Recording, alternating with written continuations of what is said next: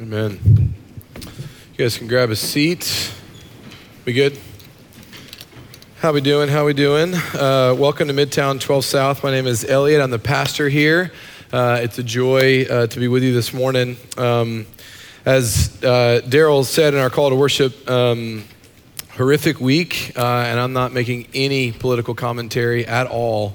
Uh, I'm making a theological one that just it's sad and heavy, um, and not the way it should be.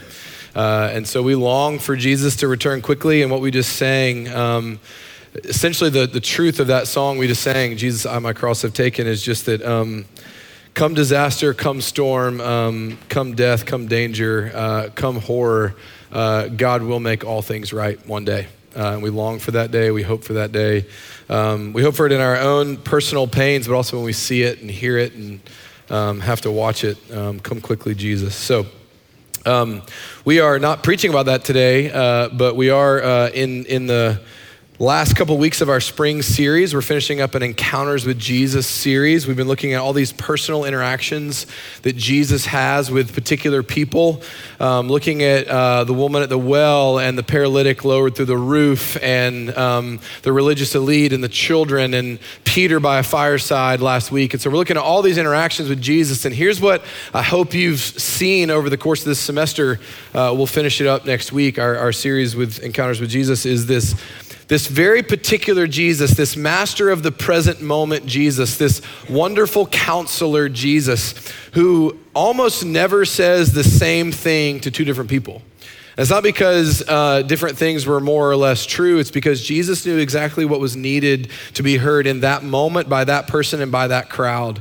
Uh, Jesus is so present, he's so attuned, he's so masterful that he's able to actually lean in and say, What would cut to the heart of this person and what would cut to the heart of this crowd uh, right now? Jesus is able to do that. And so we see it no differently uh, this morning as we look at Jesus' encounter with a wee little man, Zacchaeus.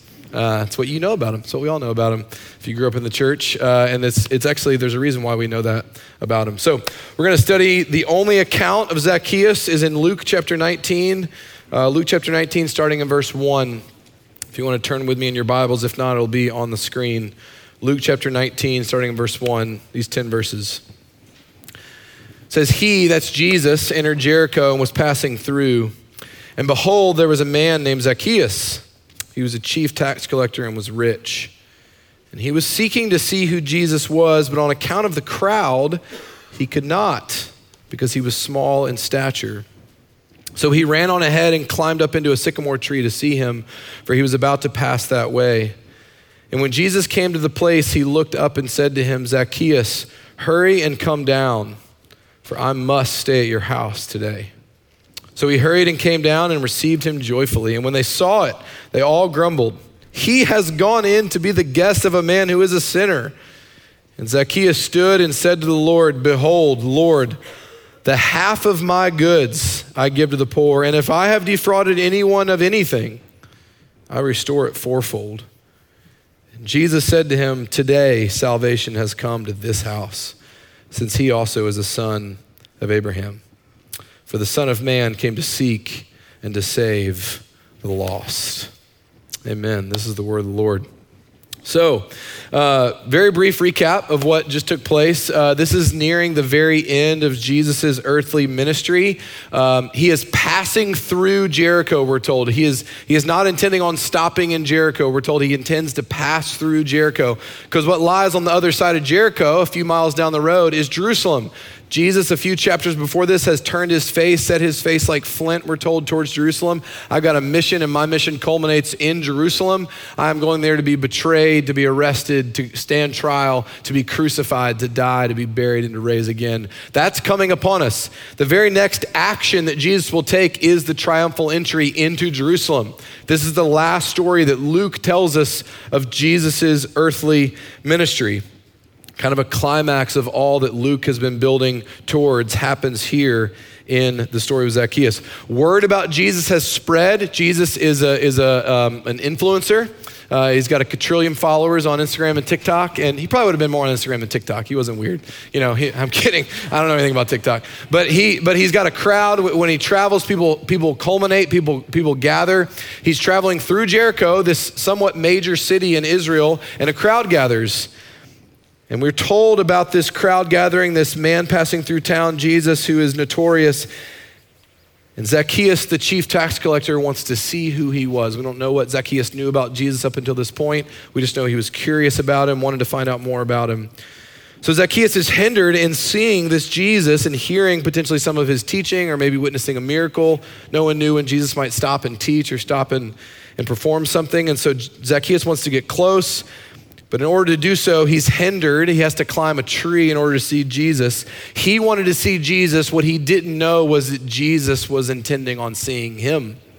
So Zacchaeus climbs this sycamore tree, sees him, calls him by name, calls out to him, calls him down, tells him he's coming to stay at his house that night. And Zacchaeus then, this, the scene kind of shifts quickly to Zacchaeus' house. Zacchaeus, after Jesus has been with him, decides to give away an enormous amount of his wealth, which we'll talk about, in restitution for all that he had done.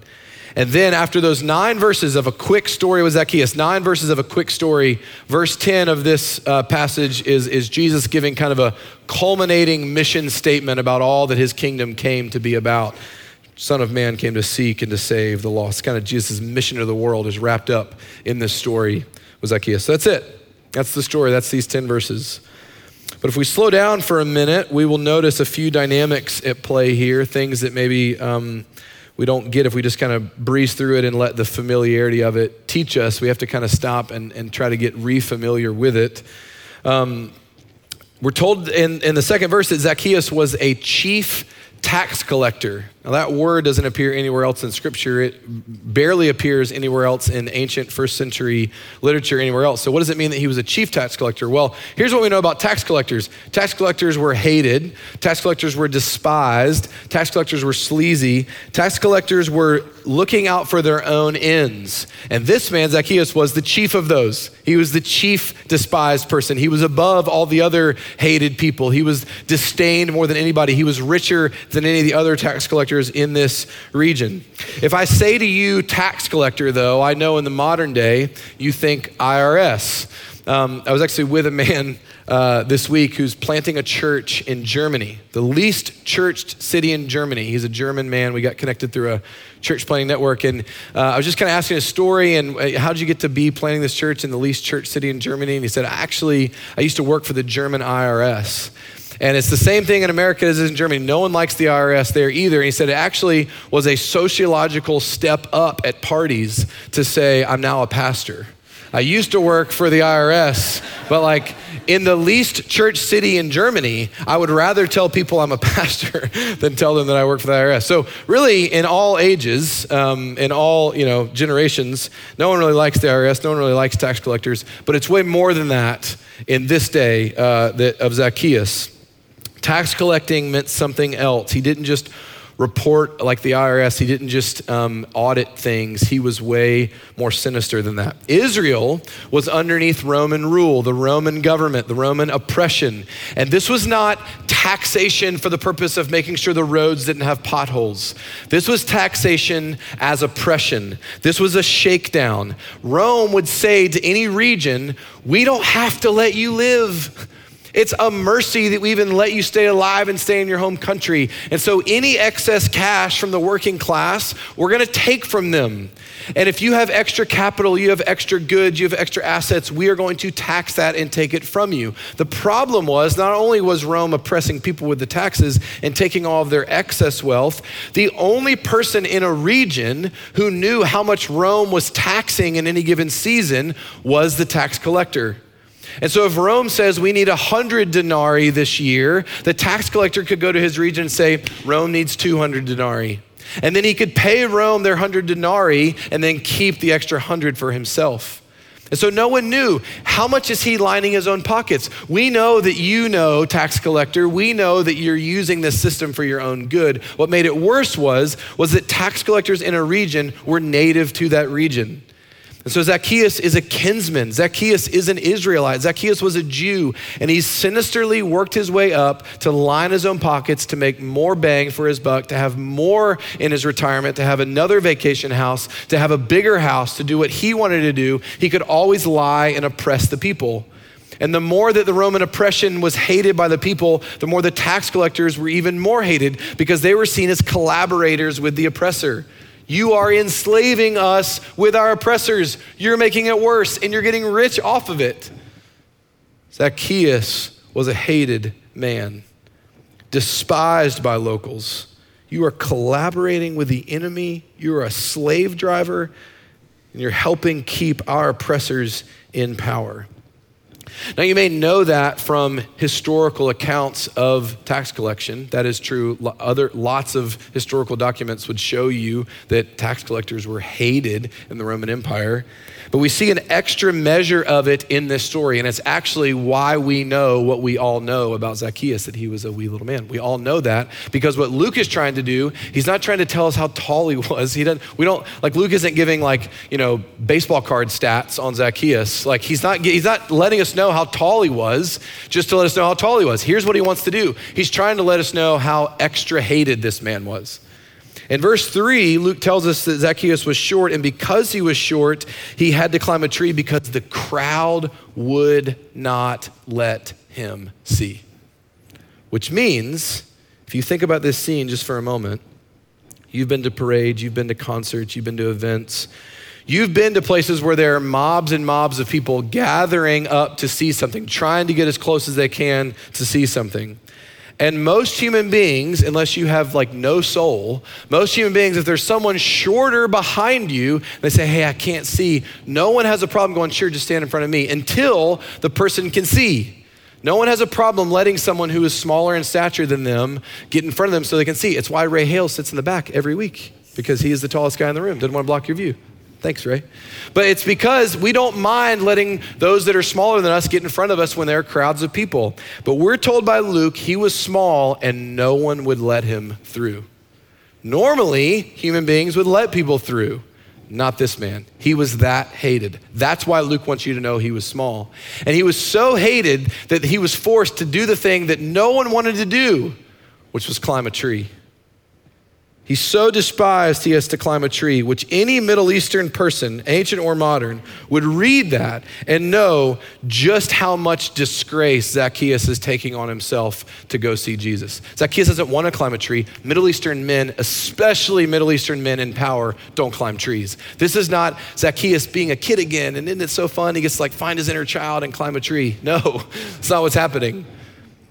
Read in a book this week, Jesus Through Middle Eastern Eyes. It's a great book.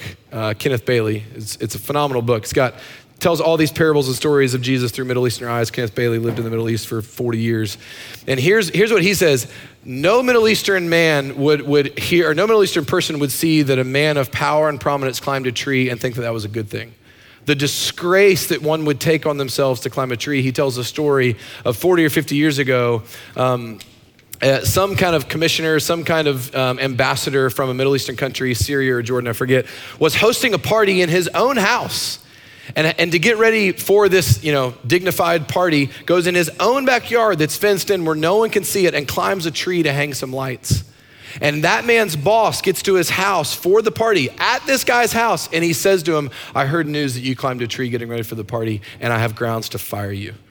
The amount of disgrace that you brought on yourself, our department, this country. If I hear of anything like that ever again, you will not have a job here. He was climbing a tree in his own backyard. And the amount of disgrace that that would do, the amount of degradation, the amount of dignity lost for a man to climb a tree did not happen. People would not do this, but Zacchaeus doesn't feel like he has a choice.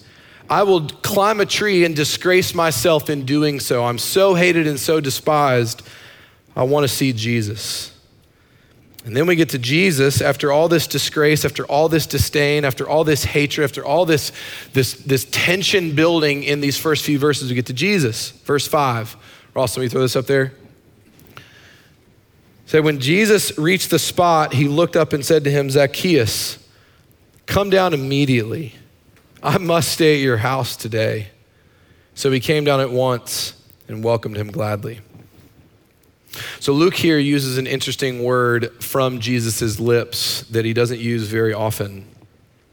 Here we're told that Jesus looks up at Zacchaeus through the, through the sycamore leaves and says to him, Zacchaeus, I must stay in your house tonight as in, I must do this, as in, I'm on a mission, I'm compelled by something that is divine and otherworldly. Zacchaeus, this is not a discussion. Zacchaeus, this is not a democracy. I am the God man, and from my divine self will, I'm telling you what I must do, what I came to do, is I'm going to stay at your house.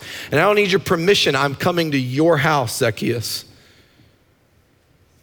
And as modern Americans, we don't really understand the depth. It's kind of like, ooh, presumptuous, Jesus, you just invited yourself to the party. But that's not what's going on here.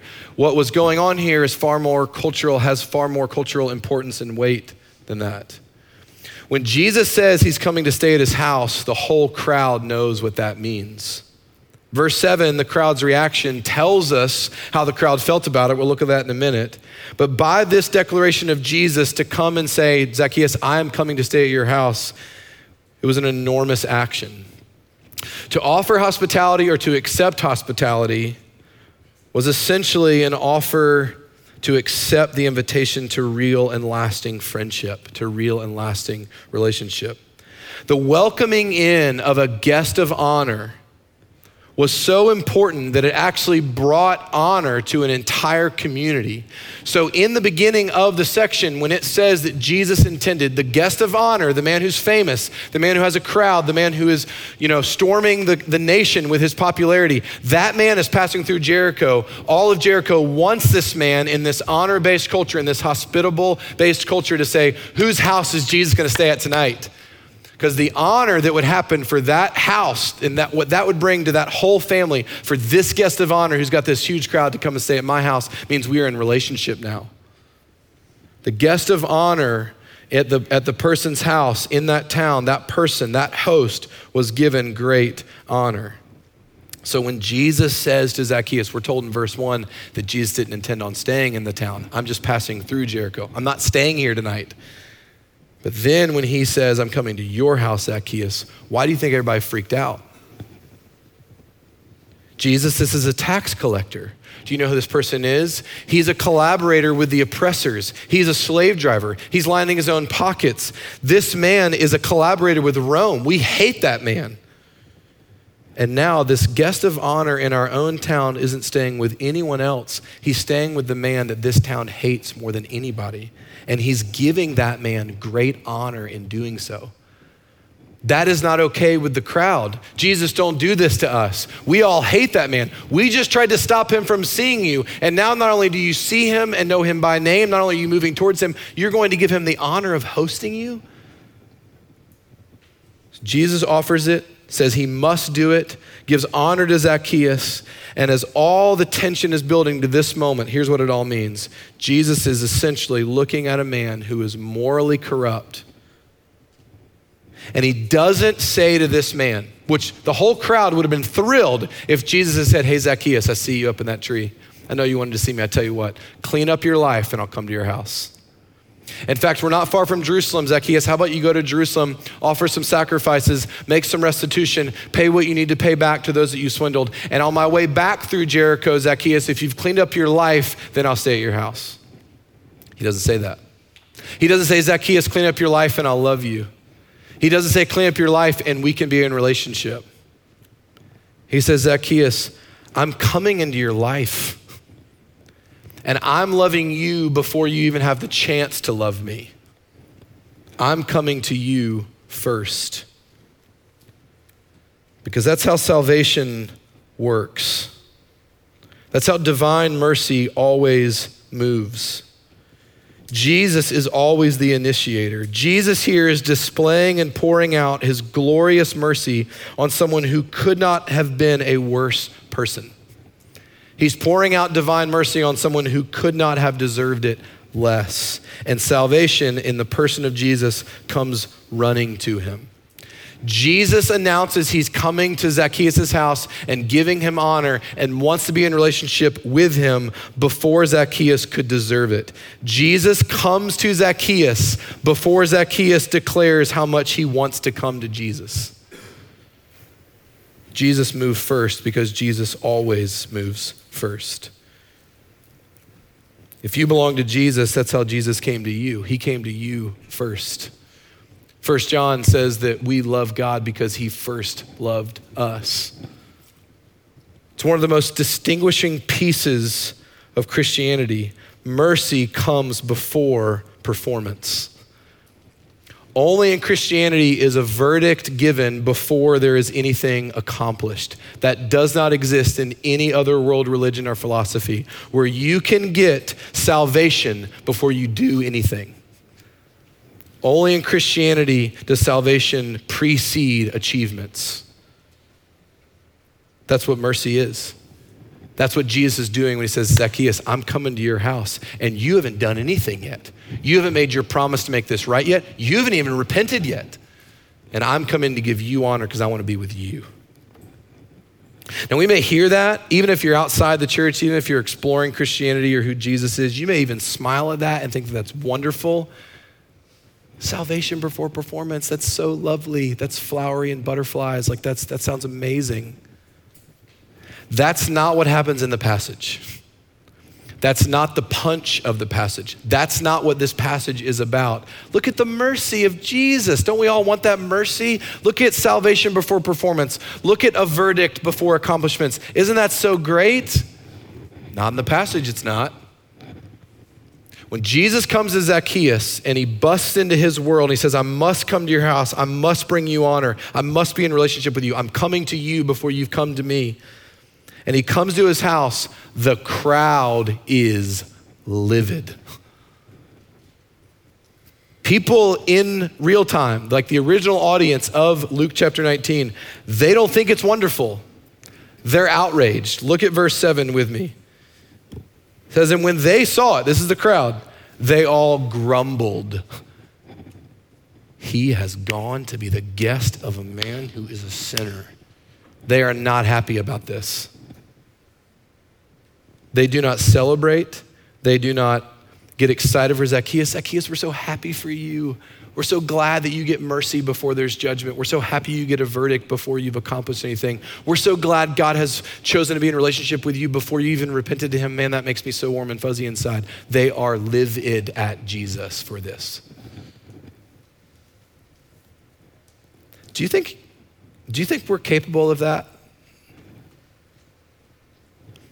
Do you think we're capable of hearing someone being shown mercy, someone being shown salvation before achievement, and not being excited about it? Do you think that, do you think that's possible for us?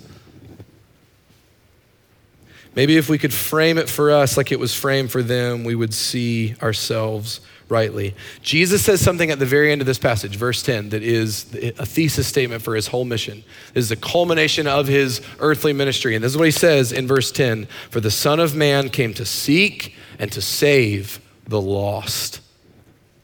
Now we hear that and we go, oh, lost sheeps, lost coins. Jesus seeks lost things. Isn't that so great? Again, not what's happening in this passage. You want to know what he just said?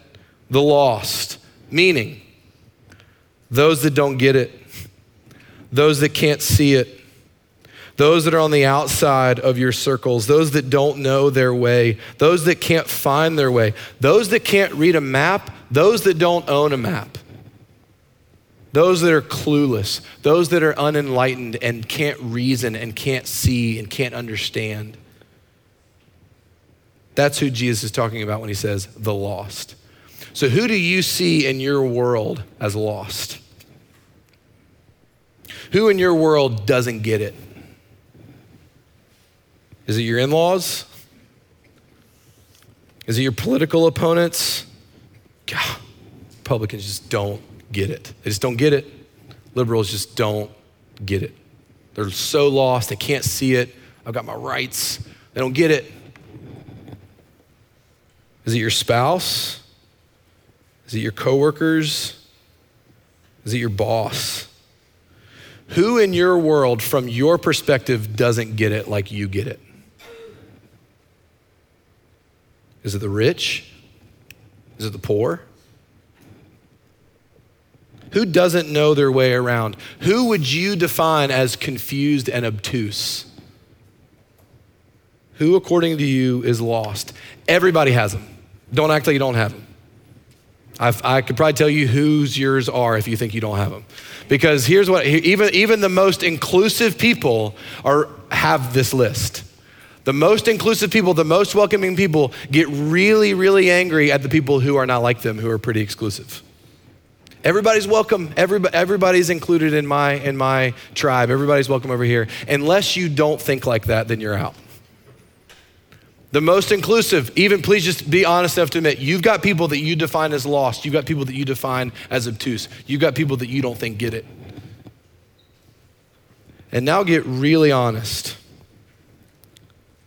How do you feel about those people? How do you treat them in your heart? How much bitterness do you have toward them? How much disdain, even if somewhat righteous disdain, how much disdain do you have for them? Jesus just told you he came to seek and to save those people. Jesus just told you in his heart he must come to their house. He must be in relationship with them. He must honor them. He wants to be with them. Jesus just told you he would rather stay with them than stay with you. He'd rather be at their house than at your house. So, how do you feel about mercy? How do you feel about mercy before performance when you hear Jesus say that his mercy may extend to the people that you hate? Love mercy until it's for my enemies. Love mercy until it's for the people that don't think like me love mercy until it's for the people that have wounded me, until it's for the people that are wounding society, until it's for the people that are dumb and unenlightened. Man, I love mercy before salvation, or I love mercy before accomplishments. I love salvation before judgment. I love I love I love knowing that I can be saved before I accomplish anything. I love all that, but not for them. Mercy for me, merit for everybody else. This, this is offensive. That's how the crowd, the crowd is reacting in an honest way. To dare to imagine that Jesus doesn't disdain the same people I do is quite unnerving. I was talking with Joseph, our worship leader, this week, and, and this, this, is, this, is how, this is how the story plays out. We see it here. If Jesus doesn't align with my rage, he will ultimately become the next target of it. He will be who I am now raging at if he doesn't rage at all the same people that I rage at. Or, in the words of Anne Lamott, you can be sure you've made God in your own image when he hates all the same people you do. But Jesus just told you he came to seek and to save those people. He came to find those that you would keep out. He came to save those that you look down on. He came to show mercy towards those that you can't stand. That's the punch of the passage. Not so felt boardy and fun anymore, is it? Like, not, not what I wanted Jesus to do here. Not like VBS and Zacchaeus was a wee little man, everybody went home happy. No, they didn't.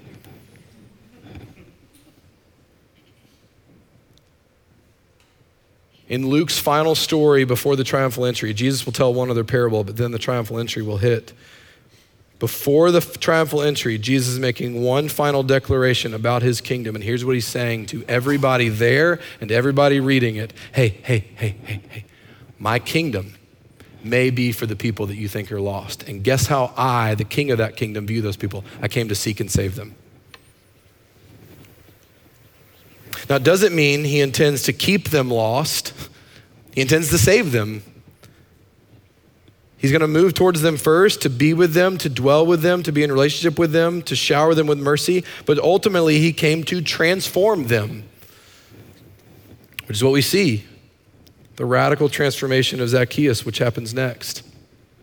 Guys, I got to be honest real quick. I got a digital clock this week in the back so I can check my time now, and I'm doing good on time. Okay, I've been asking Matt Ackerman for that for seven years. Yes, thank you. I just, yes, yes. We have, we have time for an applause. Thank you. Because I don't read analog clocks very well. Um, Anyway, um, but I, I, have on my note check time. I can check time so quick now. Um, here's what we see in the radical transformation of Zacchaeus. Once Jesus comes to his house, look at, what, look at how Zacchaeus is transformed.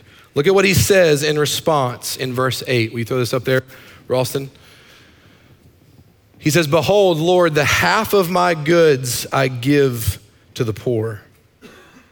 And if I have defrauded anyone of anything, I restore it fourfold. Now, those that are familiar with Old Testament laws of restitution would know how over the top this is.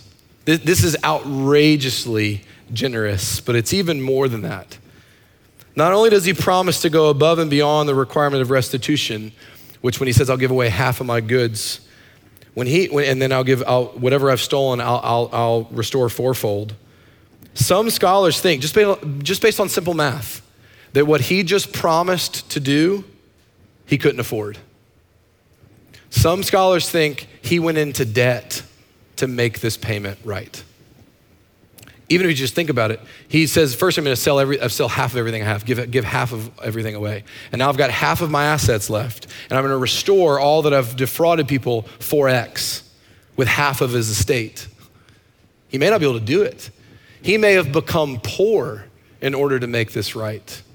His generosity cost him something, and he was willing to do it because of the transformation that had happened to him. But here's what I want you to see this transformation that happens to him, who is he saying he wants to make things right for? Who is he saying that he wants to show mercy towards? Who is he saying that he wants to repay for all that he owes them? The people that hate him, those that are on the outside, those that he probably hated too. Those that two verses before did not like him, he wants to make it right by them. He wants to show mercy to those in his purview he had every right to hate. I hate them because they hate me. But now he doesn't view them that way. Now he wants to make it right by them. So, how could we experience that kind of radical transformation? How, like Zacchaeus, could we be transformed to not only want to make things right, but to want to love my enemies instead of hate them? How could we be so transformed, like Zacchaeus, that we actually want those that we can't stand to be shown mercy? Because that's what happens to him.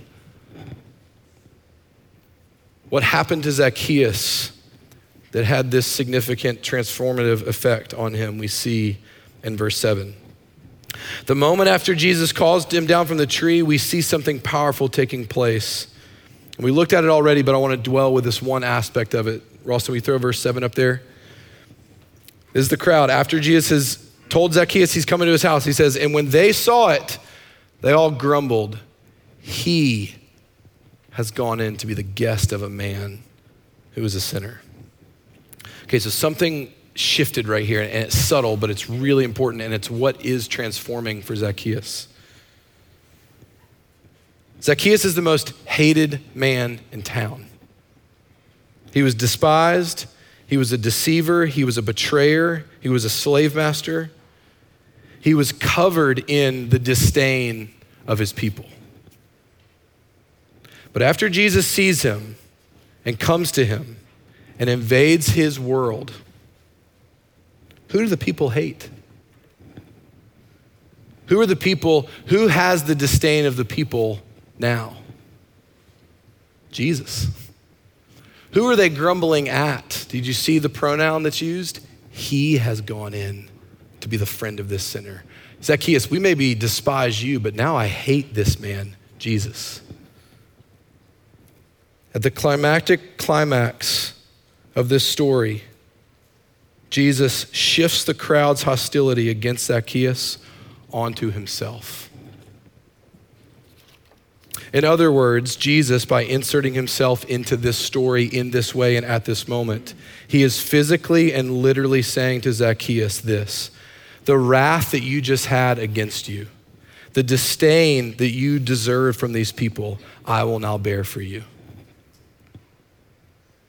the scathing looks, the cursing lips, the murderous hearts. I will insert myself into that place so they now hate me. The wrath they had for you will now come against me.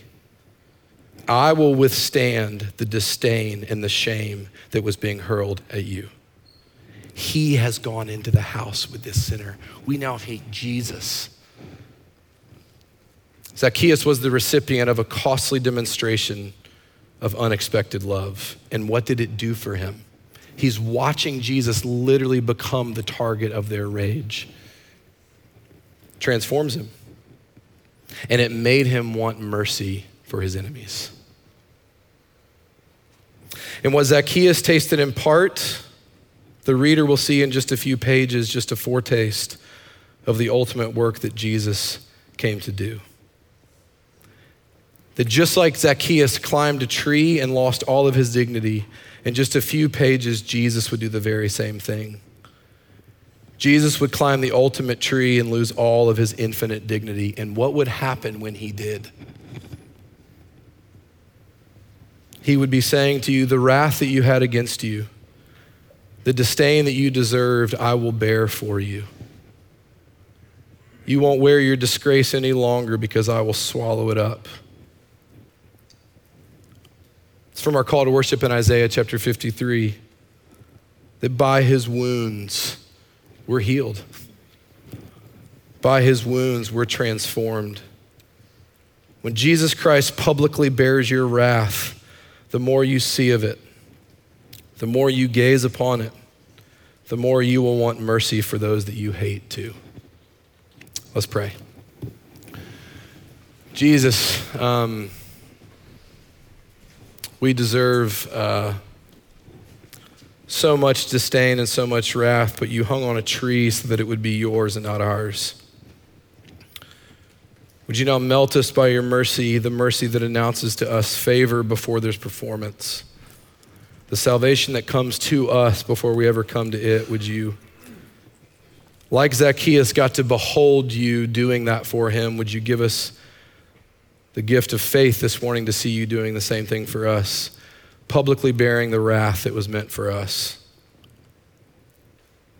Melt us by your mercy, Jesus, until we want mercy for our enemies. We pray in your name. Amen.